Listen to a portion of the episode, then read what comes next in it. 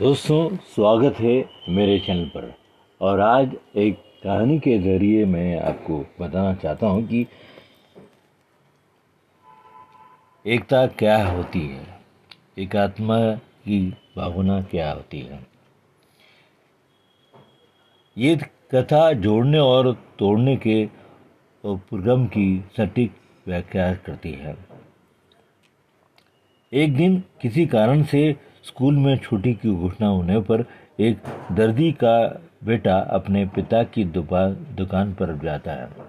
वहाँ जाकर बड़े ध्यान से अपने पिता को काम करते हुए देखता है। उसके पिता कैची से कपड़े काट रहे थे वह। काटने के बाद कैची को पैर के पास दबाकर रख देते हैं। फिर काटे हुए कपड़े को सुई से सिलते हैं। और सिलने के बाद सुई को अपनी टोपी पर लगा लेते हैं।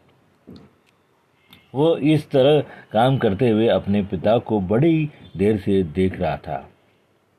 कुछ देर बाद वो बोलता है पिताजी मैं बड़ी देर से आपको देख रहा हूँ, पर जब भी कपड़ा आप काटते हैं, उसके बाद कैंची को पैर के नीचे दबा लेते हैं और सुई के कपड़े सीने के बाद उसे टोपी कर लगा लेते हैं।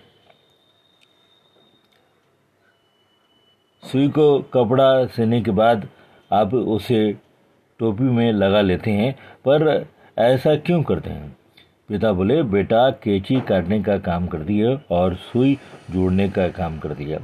काटने वालों की जगह हमेशा नीचे होती है, परंतु जोड़ने वाले का स्थान सदैव ऊपर होता है। यही कारण है कि मैं सुई को टोपी पर लगाता हूँ और कैचू को पैर के नीचे रखता हूँ। ये सीख बड़ी महत्वपूर्ण है। विजय सदैव जोड़ने वालों की होती है। आपको ये बात कैसी लगी, हमें ज़रूर बताइएगा। नमस्कार।